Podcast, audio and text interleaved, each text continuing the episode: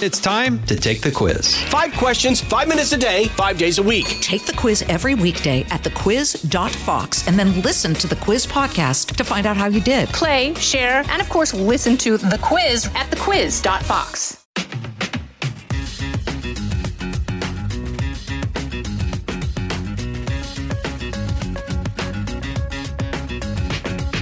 Well, welcome to the Jason in the House podcast. I'm Jason Chaffetz, and thanks for joining us this week. Uh, we got uh, somebody you've seen on the air, Joe Concha. He's going to come join us. Going to talk a little bit about his book. Come on, man. And uh, a little bit of a discussion about Joe Biden uh, and uh, what he's written about there, but also a little bit more about uh, Joe's background. You know, he's he's one of the up and coming and uh, best personalities that we have at uh, Fox News, and really interesting guy. But I know I don't know enough about his background, how he got to to Fox and his life story and everything else. So we're going to get into that. A few thoughts on the news. We're going to highlight the stupid because you know, as we say. There's always somebody doing something stupid somewhere. So there's no lack of material there. And then, uh, like I said, have the conversation with uh, Joe Concha. All right. So a few things about the news and and some of this happened over the last few weeks here, but I I hope people understand the gravity of what's going on with fentanyl. In Phoenix, uh, just like two weeks ago, two people, just two people, were arrested with more than one million pills. Now that is a concerted effort. Uh, that is no hey, I've got some fentanyl and I'm going to mix it up in my garage. Um, and these are just the ones that they caught. It is the leading cause of death for men, uh, for young adults, uh, if you will. And I call them young because I'm older now. 18 to 54, the number one cause of death. It's it's a stunning number. Okay, it is an absolute stunning number. And there in Phoenix, good good on the Phoenix Police Department the largest single fentanyl bust in the history with 1 million pills. This problem is getting bigger, it's not getting better. Um, and with the wide open borders, it is a clear path to bring these types of deadly drugs uh, into the United States of America, and it has to stop. All right. Uh, I got a highlight also in the news. It could be in the stupid, but it's to the point where it's um, so common uh, and so weird and so bizarre.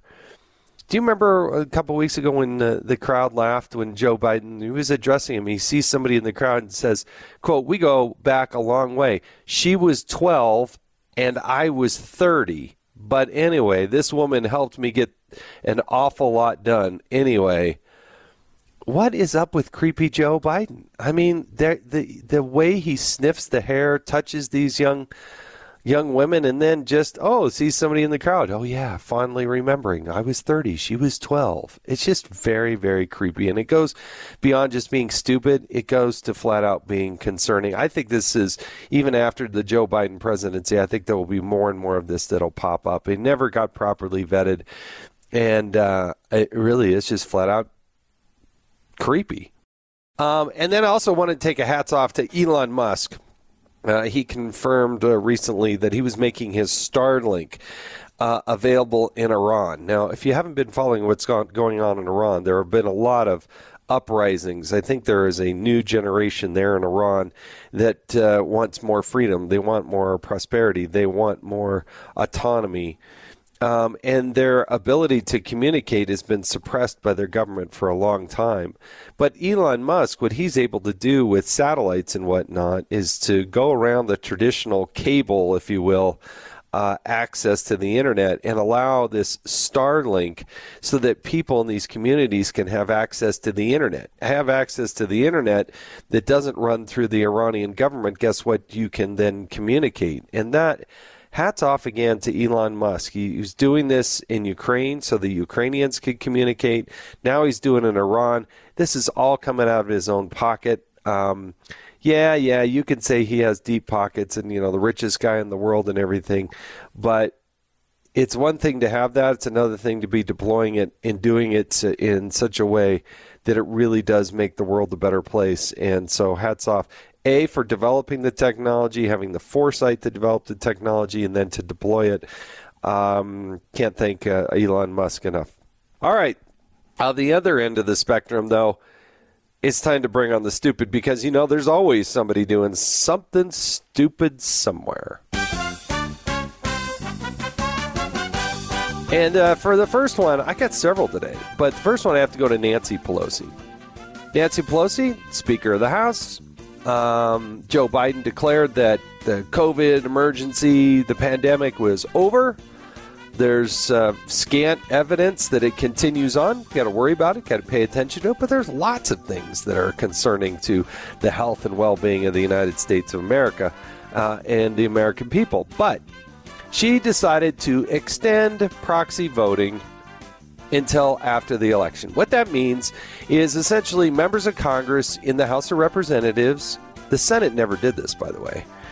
The House of Member House of Representatives, you don't have to show up at your job. You can be wherever you want, vote however you want. Just get on the phone, say yeah, yeah, yes or no.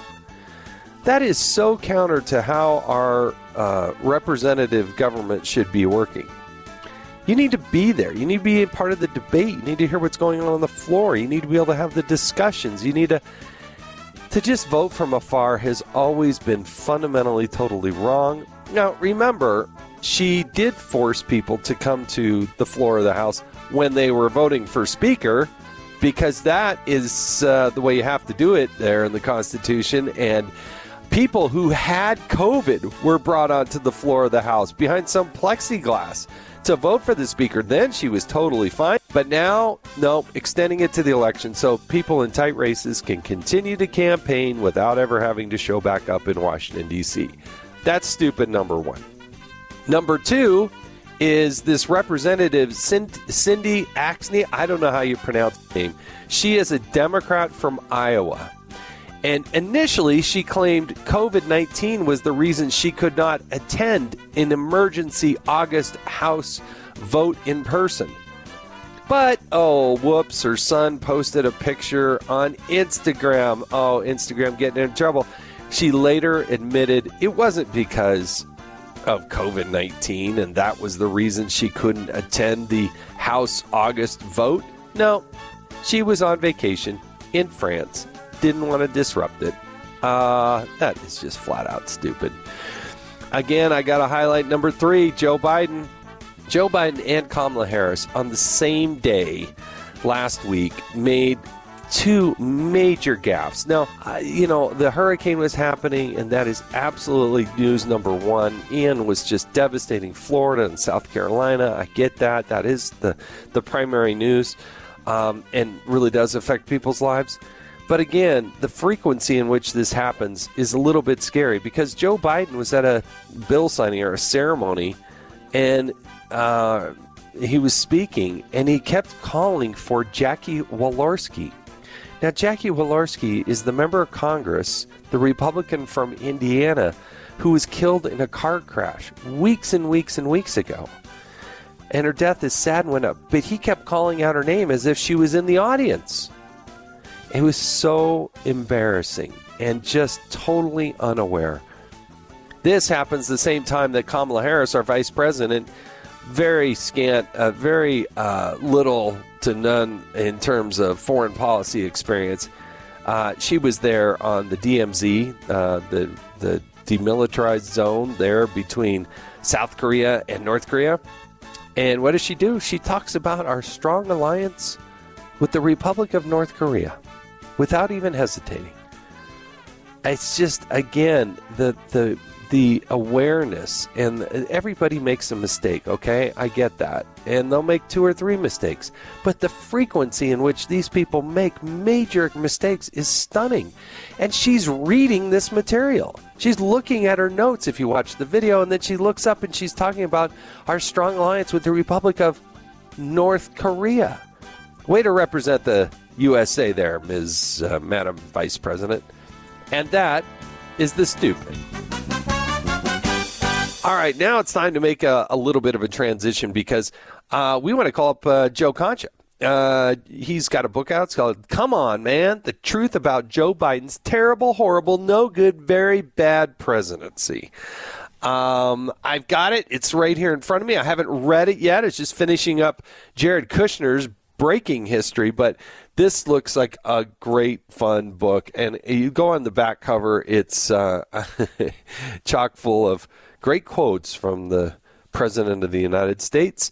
Um, and who better to, to write that and do that is, uh, is somebody you've seen frequently on Fox. So let's call Joe Concha and have a little discussion about his book and a little discussion about how Joe Concha got to where he is today. So let's dial up Joe. Hi, this is Joe Concha. Who's calling?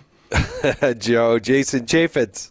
Chaffetz, you're in the house, literally in my house. What are you doing here? Hey, you look good. How are you?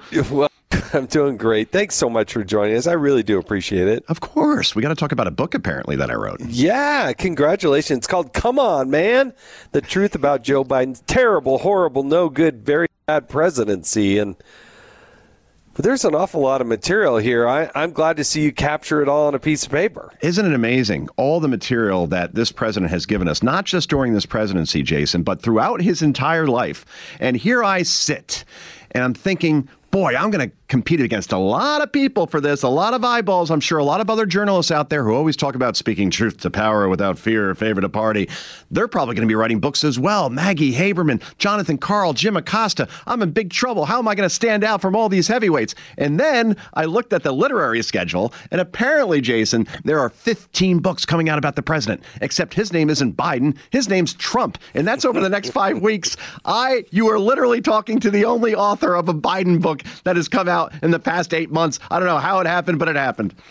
You know, it really is. The thing that's always been a mystery is uh, where's the intellectual curiosity? Where, where's the impartial uh, person who says, oh, you know, I'm going to dive into this no matter which party it is. I, I don't understand how they can look themselves in the mirror. They can't, I, I, I think. I, I, think it's at this point, it's okay, how do I make the most money? All right, I'll write about Trump and I'll play to that unhinged crowd instead of talking about the guy in power, right? The guy that is transforming this country. I know there's some things that he couldn't pass, like federalizing voting laws, for example, but boy, has he done a lot already, Jason, right? I mean, the trillions of dollars that are spent on on top of the trillions we're already spending, and look at the result 40 year high inflation. Why is Joe Biden doing this? Why are Democrats doing this? Because Joe Biden ain't no moderate. That's something you're going to learn in Come On Man. He was sold that way, but he's always been about big government. I mean, remember, he was the happiest guy on the planet when Obamacare passed, and he goes up to his boss, Barack Obama, and says, This is a big effing deal because he believed that. He believes government is always the solution instead of the problem. So then when he says, Let's spend trillions of dollars and we're going to call it the Inflation Reduction Act, and that's going to lower inflation, which any kid with a you know, a lemonade stand knows that that's not how you lower inflation. But this is who this man is a far left ideologue, no moderate, and certainly not a unifier, Jason. So I agree with all of that. Now, eh, now, on the back of the book, you've got all these great quotes from yes. the president. And so is it just about the gaffes, or how, where else do you go in this book? Because the gaffes could fill a book just by themselves. Um, but did you go into other aspects of his presidency? Let's read some of those quotes, shall we, for the folks at yes, home? Yes, yes, yes. Uh, here's one that was during the 2020 campaign. Quote, poor kids are just as bright and just as talented as white kids. Oh, so there are no poor white kids that may not be getting a good education? No wonder why we're 25th in the world in, in education and reading and writing and science, uh, while China's number one. But the, this one I, I like the most. If I had intended to cheat, would I have been so stupid? I value my word above all else. Oh, no, you don't. Because when you ran for president in 1988, Joe Biden, you had to drop out because of ding, ding, ding plagiarism and not with a small p, Jason. You remember this. He took, who was it, a guy running for British Prime Minister Minister against Margaret Thatcher. He literally took the speech word for word and tried to present it as his home. He drops out of that race. It's humiliating. And you would think that there's no way this guy could run again. I mean, that's that's the type of thing you don't recover from. But sure enough, he ran again in 2008 and lost. Didn't even get out of Iowa, basically. But then Barack Obama somehow wins the nomination. And as you'll see in the book, he comes down to a choice between Tim Kaine, who was Hillary's eventual running mate in 2016, or Joe Biden. Why those two guys? Because basically you look at his LinkedIn page, Barack Obama, and it says community organizer and then senator for about five minutes. So he's like, oh boy, I'm going against John McCain. I need somebody with foreign policy experience. So, for lack of a better idea, he chooses Joe Biden, who has been wrong about every foreign policy decision uh, that he's ever made. That's not me saying that. That's Robert Gates, his former defense secretary, yeah. and Obama Biden, right? Uh, and then you think, okay, well, he was a horrible vice president. In in the book as well, Jay, you're going to learn that in 2012. Barack Obama seriously considered replacing Joe Biden on the ticket with Hillary Clinton because he always saw Hillary as his heir apparent. There's Hillary, Ivy League girl. I'm an Ivy League guy, Barack's, uh, Barack Obama's thinking. And oh, I'm the first black president, and she could be the first female president, so it'll be an easy handoff. And then at the last second, they decided that it, she wouldn't give him really any electoral bump, and they were kind of leading comfortably anyway, so they didn't want to upset the apple cart. So that was the end of that. So then you think, okay, there's no way, no way Joe Biden at his advanced age and basically failing upwards his entire life runs for president in 2020. But sure enough, he does. Democrats clear the decks for him to get the nomination. And then without that once in a century pandemic, he would have actually had to campaign. He would actually yeah. have to sell you on the fact that spending is good and his economic policies are good against a Donald Trump with, again, without COVID, we were at peace, we were at, we had prosperity. And when you have those two things as an incumbent, you're impossible to beat. But again, everything lined up for Biden, and here he is as our 46th president.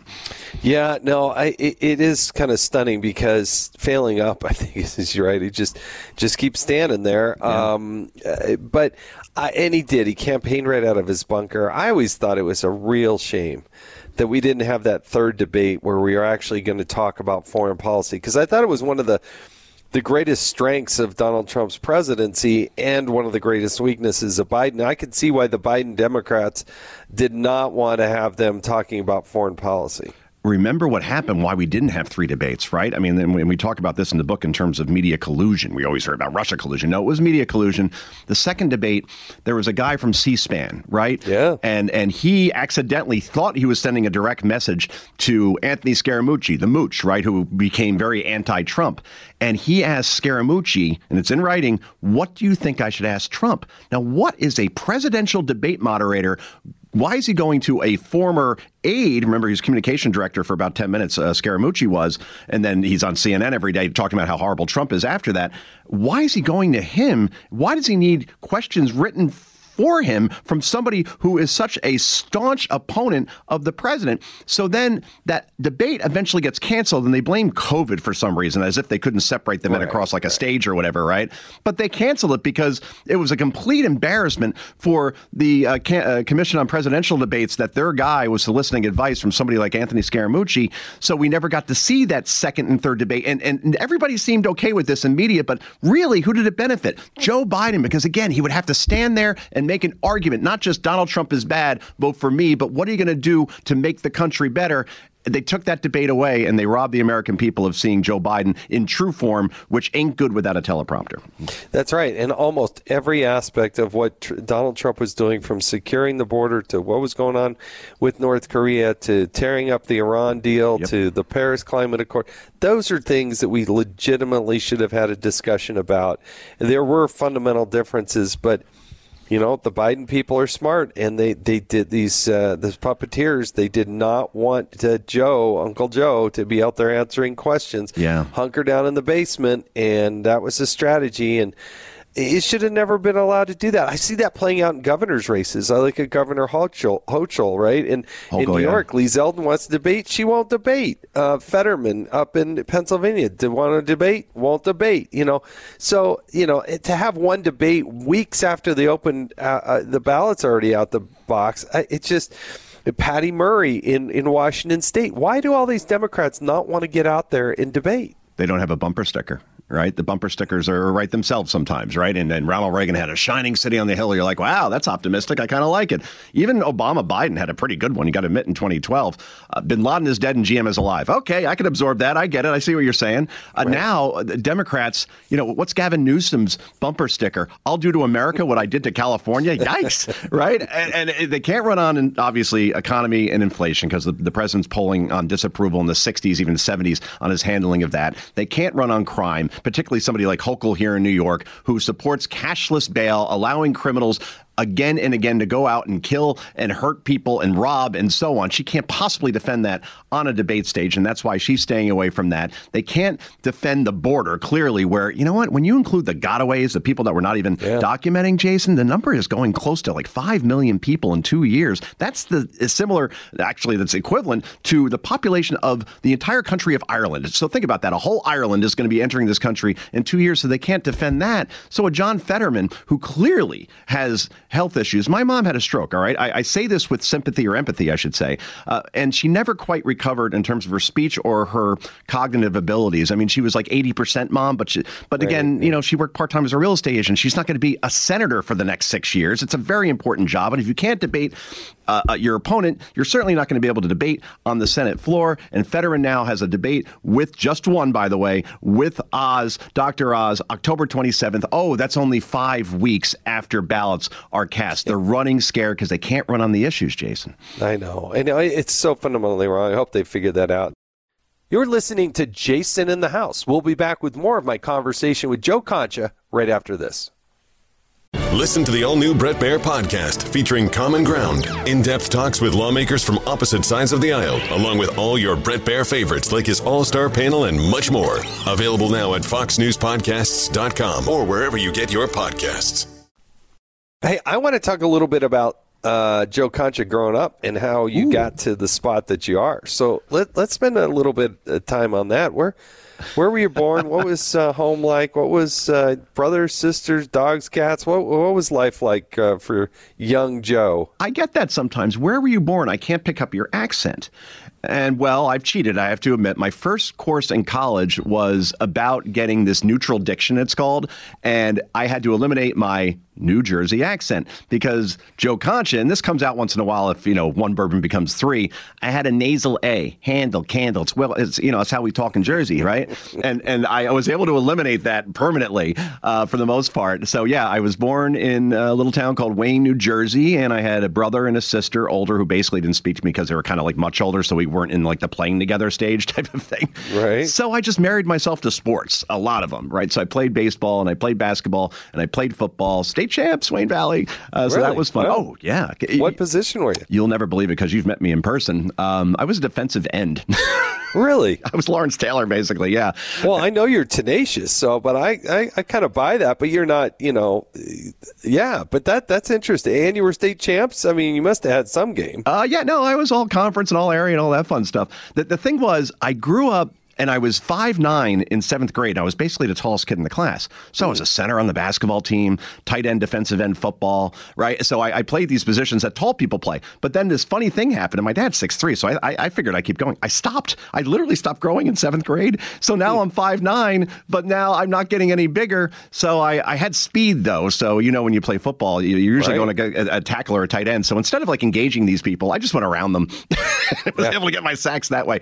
So that was fun. And then then otherwise, I did TV in high school, which is kind of a rare thing. But we had a community access station. We did an hourly show on Thursday nights called Rock and Roll TV, and, and that was that was fun. You had your own Wayne's World. It, literally in the town of Wayne, right? So, and there's tapes I mean, of this. That, that literally is in Wayne. Yeah. I was yeah. a field reporter, so I went out and interviewed students about the issues that affect them most. I believe is the, the way I put it, and uh, that that paved a way to college. And I eventually ended up at Maryland. I was in Emerson College in Boston, and I I hated urban school life. I'm like, where's the campus? Like, there's my building. There's my building. And Boston is exceptionally cold. I know that Chicago's the windy city. I'm sorry. When you have a dorm on the Charles River, you've never felt a cold like that before. so I, I, was I was supposed yeah. to play baseball there, Division three, but uh, the minute I went through a couple practices, it was so damn cold. Every time you hit the ball, your your hands you couldn't feel them. I'm like, yeah, this isn't for me. I, I need to go south. So I went to the University of Maryland, and uh, that that's more of a campus. Like if you've ever seen the movie St. Elmo's Fire, like they filmed the whole thing there, which is complete BS really? because oh yeah, yeah, they're yeah. supposed to be Georgetown grads struggling to make it in the real world. You know, like Rob Lowe and Emilio Estevez. Right. Well, they used the Maryland campus because Georgetown was too expensive to film that. So whenever you watch that and you see Rob Lowe coming out of a fraternity house, that was mine, and I had my fun there, and that was great. And then the funny thing is, Jason, that for a while, I was trying to get into television and I was working as a producer and a writer. But to live around New York City, you also have to have a job that really kind of pays well. So I eventually just went into sales because I guess I'm halfway decent at making an argument. So I was selling like video conferencing for like Cisco Systems, this big IT company. And I was just kind of working around the edges as far as trying to get into television. And eventually I ended up as Fox, at Fox, believe it or not, at Fox and Friends as a news writer working the overnight shift, which oh was. my goodness, that is a hard shift. Oh. What time did you come in? Mm, midnight, one o'clock, and oh, I yeah. would I would work, you know, and then one day I, I, go to the doctor for like an annual checkup. He goes, uh, Joe, you've gained like thirty pounds over the last year because I stopped exercising because you don't sleep anymore, you know, and you don't have any energy. And he goes, and it seems like you're eating poorly because your cholesterol levels like going through the roof. I'm in like my you know my 30s at this point, and I'm hearing these, I'm having this conversation. I'm like, boy, I think I got to try something else. So uh, I went to go write for Mediaite, which is uh, I'm sure you read it if you're in cable news. Everybody does. Basically, it's a site that covers the cable news industry, and that started leading me to get on the air on CNN. Believe it or not, yes, I was on CNN with the Don Lemons and Chris Cuomo's of the world when it was kind of a sane network pre-Trump, and then I was going on Fox a lot with like O'Reilly and Hannity and so on. And eventually, it got me to a place where The Hill hired me because I had uh, visibility in The Hill's a publication down in D.C., nice centrist yeah. publication. And then uh, and then Fox eventually said, "Hey, we want to make you a contributor like Jason Chaffetz." I'm like, "This is great." So uh, then I, I'm here, and ever since then, I'm on the air like you a lot, and it's a labor of love. Well, that's great because you know you, you, to work through all the different aspects of it just makes you a better, stronger, more. Uh, give you a better understanding of what it takes to put it all together. You appreciate it. Yeah, you know? Fox and Friends is one of those shows. I think it's the only show at Fox where literally there is staff working there 24 hours a day. That's right. You go back on the second floor there and go find Fox and Friends staff, and inevitably there's always somebody there. You call and somebody will answer the phone. Fox and Friends has a lot of programming, three hours a day, so you can see why it happens. Yeah, and even the have you ever hosted the weekends? I think I've seen you on there. Right? I have. Yeah, I have. That's a four-hour show. It's a four-hour show. So that's a lot of you know. If, if we want to go inside baseball for for the folks listening at home, so basically each hour has six blocks. They're called six segments. So you see a segment, you go to commercial, see the segment. So you're talking now with a four-hour show, twenty-four segments. That means multiple guests, multiple reporters, multiple moving parts. All the all the stuff has to be written in terms of the introductions and the teases and so on. So yeah, that that all is the a graphics oh, that oh, have to come up. God, the, yeah, the B roll that has to go back. The they're called SOTs, sound over tape, where yep. you know they go and then you can listen to the tape for like five seconds, and then it goes back to the. It it's fairly complicated to put that thing together for an hour, but to do it for four hours, for four hours, right. yeah. And then the worst is, let's say you do all this work, and then at five thirty, uh, you know, a plane crashes, or there's some sort of like big event that wipes out the entire rundown. You just kind of look at it and be like, well, there goes all that work. But you know, that's news. You know, you got to go where the news is. And now we're obviously seeing that with the hurricane, uh, as far as that just being the number one only story as it should be. I mean, Jason, you ever see a storm like this that goes this this thing came under Florida, went across Cuba, and then it makes this this right-hand turn like you don't see storms make as if it's a heat-seeking missile that's moving at 10 miles an hour just so it could aim for Florida. Goes across Florida, it weakens over land. You're like, "Oh good, I guess that's the end of it." No, it's not. It goes back out into the ocean, becomes a hurricane again, then makes a left again so it could hit the Charleston area or somewhere around it. I've never seen a hurricane move like this as if it's aiming for something. I mean, it's it's really sad to watch. It's going left. It goes right, then it goes left again, yeah. and the devastation that it puts in place. I mean, I I think the biggest rainfall I ever sat through was perhaps two inches of rain. Yeah. And then they go out and they talk about, well, it's 12 inches of rain or 15 inches of rain. I'm like, that is just unfathomable to me. Yeah. I, I, just and the idea of storm surge being 12 feet, it's just that is crazy how much water that is. I lived in Hoboken. That, that was also part of that whole life when I worked at Fox and Friends. And a single life in Hoboken. Uh, CNN once did a story that Hoboken is the best city in the country to live in if you're over 30 and single. So that's where I was. But the problem with Hoboken was that you could sneeze and the place floods. It's it's basically almost below sea level. Mm. So when Hurricane Sandy came, Superstorm Sandy, that had a 14 foot surge, and we had to mandatorily evacuate. We had a ground level apartment, and the whole city just was like one big fishbowl, like, you know, 10, 15 feet high of water. It was insane. And the Jersey Shore got knocked out completely. And that that's my my my love. You know, if, if you ever talk to me for more than five minutes, I will bring it up in some way, shape, or form. It's a beautiful place. And after that, it took years before I saw the Jersey Shore that I grew up with and that, that I loved and knew. And that's that's what you're going to see with Sanibel Island and Fort Myers and, and Naples and all these places that were. So, I don't know if you've ever been to the west coast of Florida, Jason, but it's the most beautiful place I think in the country. And now you're not going to recognize it for for so long, and that's that's what's so sad about this. But then I got to hear Amy Klobuchar, the senator, saying, "Vote for us in November because if you do, then hurricanes like this aren't going to happen." I'm paraphrasing, but that's basically what she was implying, which is such BS, dude. Because you know how this works. If India, Russia, and China don't do anything about their carbon footprint, we could spend trillions upon trillions, and it ain't going to matter, right? It's a world problem if you want to acknowledge it as a big, big problem. But we can't do it alone. And this whole thing, like the Democrats will save us from hurricanes, it's so disingenuous. That's what just gets me angry. Well, we've had weather and we've had climate change per se.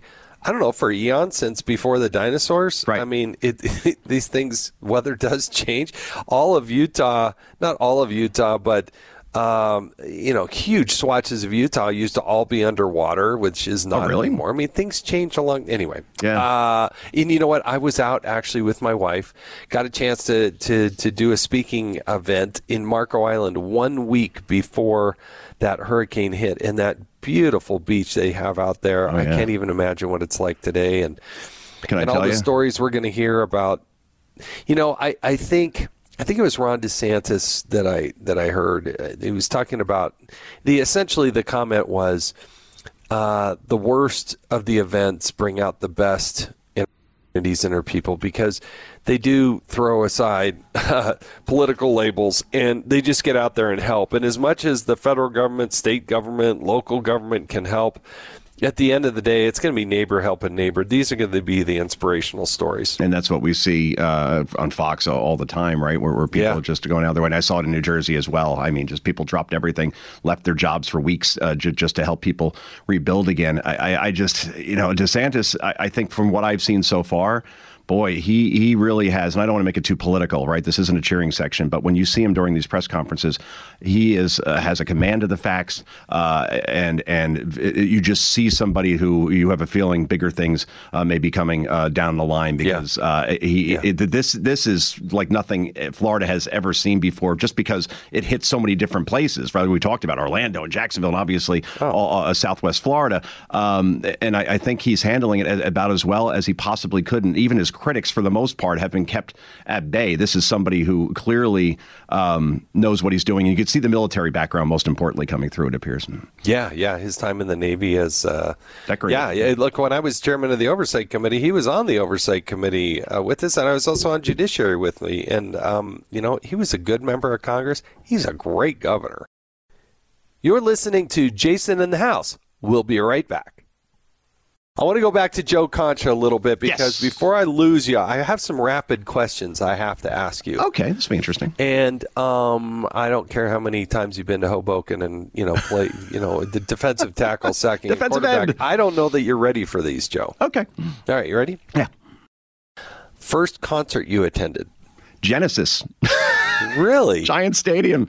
Yeah, I mean, they were a big deal Phil at Collins, the time. Phil Genesis. Collins, yep. Yeah. Tonight, tonight, tonight. Uh, and uh, that was summer of 1987. And I just remember seeing 76,000 people there to watch this band. I'm like, this is kind of cool. That was good. You know what my first one was, and I've said this several times. Was it in on the my 80s? Podcast. Yes, it was in the '80s. It was Michael Jackson. Really? Yeah. I, I'm trying to picture Denver you Mile moonwalking. I can't get there. Denver, Denver Mile High Stadium. I'm pretty sure it was him because my seat was so. I it, I literally was on the top row, the furthest way you could be. I bought it from a scalper, and um, it sounded great, but I'm pretty sure that was him. They show him up on the jumbo screen or whatever. But yeah, Yeah, we were last row too because you're whatever I was, like 15. You can't afford to actually buy like the good seats, so you just want to be in the building, right? And That's right, You that's remember it because I'm talking about it now. outdoor arena. Yeah, it was fun. Yes. Uh, what was your high school mascot? The Indians, which every year now, uh, it's the, the school's becoming slightly woke. Uh, they keep trying to change the name, but then the students vote on it in a referendum, and every time it gets shot down, they're like, "No, we're keeping it." So uh, there's there's hope for my town at least that they're not going to change What's Indians. calling it the Indians? I mean, that's It's like the president and, and Karine Jean Pierre having a problem with the Braves. I mean, isn't that kind of a positive connotation when you think about it? I mean, I guess they figured the Cleveland Indians had to be changed, so now the Wayne Valley Indians have to be changed, and that's a whole bowl of wrong. you know, if people buy their jerseys, Yeah. they wear them with pride. They, I, I, it's it's nothing but a positive connotation. But anyway, Yeah. uh, first celebrity crush. Oh boy. It, believe it or not, because I heard that she's not the nicest person in the world. I'm sorry if you're listening, Cybill Shepherd. But when I watched Moonlighting with Bruce Willis, it was everybody That was sees a him. great show. It was tremendous. Do you know? I wrote. I actually mentioned it in the book. I forget why, but there was one episode in March of 1987 where 57 million people tuned in just to watch Moonlighting on ABC. That's a huge number. Uh, yeah, oh, that's right. I was talking about the uh, the Academy Awards and how like something like 10 million people tune in now, and I said, "Boy, you know th- that's that's ABC now." There was a show called Moonlighting once for nearly 60 million people tuned in just to watch Bruce Willis and Cybill Shepherd, and if they're finally going to hook up. So I just had a thing for her. She had a presence. I don't know. Uh, I get it. I remember the show. So yeah, there was a reason why everybody was watching. He was funny, Bruce. Everybody thinks Die Hard. I always think Moonlighting, and it, that guy has comedic timing. Like you wouldn't believe. hilarious. Yeah, it's a he sad. just seems sad like a good guy. Yeah, Absolutely. Uh, guy. First uh, real job you had, you know, other than mom and dad saying, "Hey, Joe, take out the garbage." Like, what was the first Well, job? Well, I was kind of an entrepreneur in college in that I was a bookie. Really? yeah. At Maryland, I, now I wasn't like the it's forty thousand undergrad there, but for for uh, my fraternity house, I, I was the guy who uh, uh, would, take wagers, and I don't believe it was legal at the time. So destroy the tape when you're done here, Jay. But uh, Oh yeah, well, we're gonna lead with this one. That sounds good. Oh, dude! I mean, look, the, the house always wins, and there's that's no joke. Uh, let's see, my Panama City and Cancun spring breaks. I think we're paid by that job, but for the sake of this conversation, I worked at Friendly's, and that's an ice cream place on the east. I don't know if it's out there in Utah, but um, basically, it's an ice cream place where, as waiter, it's the hardest job I've ever had, and I mean this because what you have is a, a clientele where it's either old people or teenagers, and they share something very, very bad in common, which is they don't tip really yeah, well. they don't tip. right?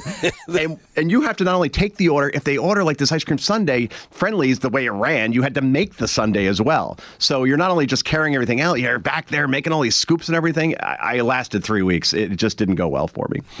I, would, I wish there was tape of that. There is Uh, a picture somewhere. All right, so if you can invite one person just over for dinner, just you know, you're gonna break bread, spend some time, dead or alive, could be anybody. Yeah. Who would that person be for you? Wow. That's a great question. And I'm going to stall here because I'm thinking, I'm going through my head like people that I really admire. Brian Kilmeade's out. Uh, let me think. That's a joke. uh, I would go with, I think, Bill Parcells, who was the, the great coach who went to all these teams when they were completely down the dumps and would make them either Super Bowl winners or very close to winning Super Bowls. And I always just want to get in his head like, how do you motivate people? How did you motivate yourself? Did you have to adjust your message for different people, different players to do different things? I, I think Parcells, I, I think, and honestly, and this is going to sound a little bit corny, but I'd always like to kind of have dinner with Ron DeSantis. I, I'd, I'd be curious to get into his head for a little bit. Like, hey, you know, if Trump runs, you're still going to run, right? I'd be very curious. You want to foreshadow the future, yeah. Yes. Well, I've had many, many a dinner with him, and he's a great guy. He's got a wonderful wife, and just he's just a rock solid guy. Oh, good. I hope that uh, that we can do that at some point. That would be good to to get you to do this. All right. Um, most embarrassing moment. Oh boy, there's many. there's so many to choose from. I would say when I was arrested, that was bad. Um. Uh, Was this is this an extension of being a bookie, or is no, this a different? Uh, no. I think that's basically a slap in the wrist. Uh, so when you live in Hoboken, what you learn is that there's really no place to park, and they give out literally millions of dollars in tickets a year. Now, people who don't know Hoboken, it's called the Mile Square City because it's only a square mile, so it's not very big. Yet they're able to produce Really? millions of dollars. Oh yeah, yeah, So then uh, one time. I had gotten uh, some tickets, but then I sold my car and I moved. So then I was getting all these notices like, hey, you owe money on these tickets. And eventually they suspended my driver's license, right? So uh, one day I was out at the Jersey Shore and I dropped my wallet, and somebody was nice enough to bring it to the police station. So then the police station then runs my license and realizes that there is a warrant out for my arrest for unpaid parking tickets in Hoboken. so I I go in and they're like, okay, uh, it's, your wallet's right back there. They kind of tricked me on some level. I love the police, but my God. And then they close the door behind me. I go, oh, hi, what's going on? They're like, uh, there's a warrant out for your arrest. You need someone to come here and bail you out. So I had to call a girl in my house. The only one that was there at the time was a beach house that we all shared. And she ended up being my future wife. But we're walking home. She's like, oh my God, what am I getting myself into? but I That's survived that, story. so it That's worked good. out. That's good. Thank All right, you. That that that. But it worked. You got married. you I know, got so- married, and I eventually bought a car again, and uh, that was that. Yeah. Well, there you go. Uh, unique talent nobody knows about. Oh, that's interesting. Yeah, Trivia. like, what can you do that most people don't know? That I you can know, you name- juggle. You can do something. Uh, right. My brother can juggle. I know that. But uh, if you give me any movie, say past 1980, that isn't sci-fi or any of those like kind of weird movies, but kind of like a, a, a traditional like movie that people have seen, I could tell you the year it came out. Really? Yeah, if you want to try me on something. Well, I hear there's a new Fletch coming out. That's when I think movies. That's what I'm most interested in. Is that true? Is that not true? Do Oh you yeah, know? Jon Hamm. Uh, he, he's gonna. I, I think it's out already. You know, but if you're Oh, talking about really? the It's original, that bad? It's out, and I don't even know about it. I'm like a big Fletch fan. I, I think it's streaming. You know, it's like that sort of thing. So I don't know if it's Oh, in movies. I like Jon Hamm personally, but uh, if you're talking about the original Fletch, that was Chevy Chase, and that was 1985. Yeah, I I love that show. All right, we'll we'll keep going that, but I, I, I just have a couple more questions, and I know we got to uh, cut you loose here. Yeah, sure. A big one: uh, pineapple on pizza. Never, Oh, good. ever know we pepperoni. liked you, Joe. The, the, this just confirms it because no, you shouldn't be putting a wet fruit on a pizza. I like I like the wet fruit and I like the pizza, but not together. Think about it. It's sauce, bread, cheese, and pineapple. Why would you ever combine those four things? Just Yeah, saying. No, it, Right? it's yeah. Uh, best advice you ever got? never ever be outworked and that was my dad. And it's true and that's why you know this isn't like a pat in the back type of thing but people are like why are you on fox and friends first every day at 5.30 in the morning? What are you crazy? You're the only person that does that. And i said they asked me to. They said well you could say no. I said yeah that's true but you know what? I'm not going to be outworked and if, if that gets me five more hits a week where i'm on the air and by the way more than a million people are watching at that point so it's not like you're Right, no right. one's watching. You'd be surprised how many people come up to me and they say i see you every day i'm uh, at the gym 5.30 in the morning on fox and friends. I'm like hey what are you doing up at 5.30 in the morning. Like half the time these people are like 60 70 years old. But uh, it, it, i've kind of created like this little i don't have a show but i've created a, little five minute niche for myself where it, it's it's helped build Yeah. the brand so to speak. So never be outworked. I mean wh- why never have that regret of somebody else getting a job over you because they worked harder than you. All right, last question. yeah. Favorite childhood toy? Ooh, I was big on remote control cars, you know? Like I did too. I love those things. and now I'm into drones and everything, you know. I, I just Ah. got my kid one and uh, it's a cathartic yeah, thing. yeah. It was for your son. Yeah, it was for your kid. He's like, Dad, Right. I- when am I going to be able to fly this? right. Give me 10 more minutes, does, the- kid. does your son or daughter do they ever get to use it, or does dad always take the controls? They they did, and I gave it to my son for the first time. There's one button; it's like a kill button. Basically, it drops the drone at any time, and he kept pressing the wrong button. I'm like, "You're to land it on the," and then he hits the wrong. He hits the button at the wrong time. He landed on the uh, the elementary school. So um, thank God it was only forty bucks. That's funny. Yeah, that was that. Yeah.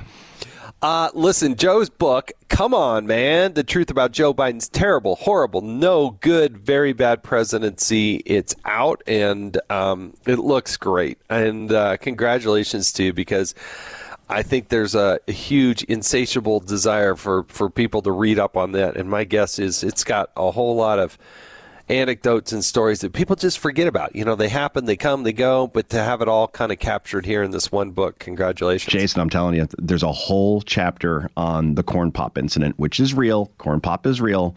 And it just encapsulates everything that is Joe Biden, making up a story from whole cloth to make himself look like the bigger man, the tougher man, the better man. And I, I mean, it's the funniest thing you'll ever read. I swear, I promise you, people listening. To, so, Jay, thanks. This has been my favorite interview. You know, you go on a book tour, you do like a whole bunch of interviews, but uh, I can't wait to get you on my eventual podcast where I'm going to ask you about your most embarrassing moment, your first job, and your first con. Wait, I already know your first concert. That, that was Michael Jackson, which I never saw coming. So, thank you for having me. Joe Concha, everybody. Joe, thank you again for joining us on the Jason in the House podcast. All right, man. My pleasure. Have a good one. All right, I can't thank Joe enough. Uh, fun guy's written a great book. Come on, man. Uh, you should be able to find it easily on the internet or wherever you buy uh, books. Uh, I thank Joe for joining us. You can go over to foxnewspodcast.com for other types of podcasts uh, from the Fox News family.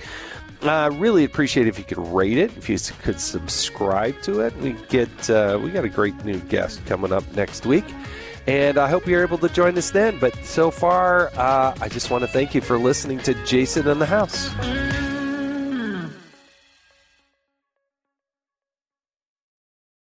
Hi, everybody. It's Brian Kilmeade. I want you to join me weekdays at 9 a.m. East as we break down the biggest stories of the day with some of the biggest newsmakers and, of course, what you think. Listen live or get the podcast now at briankilmeadshow.com.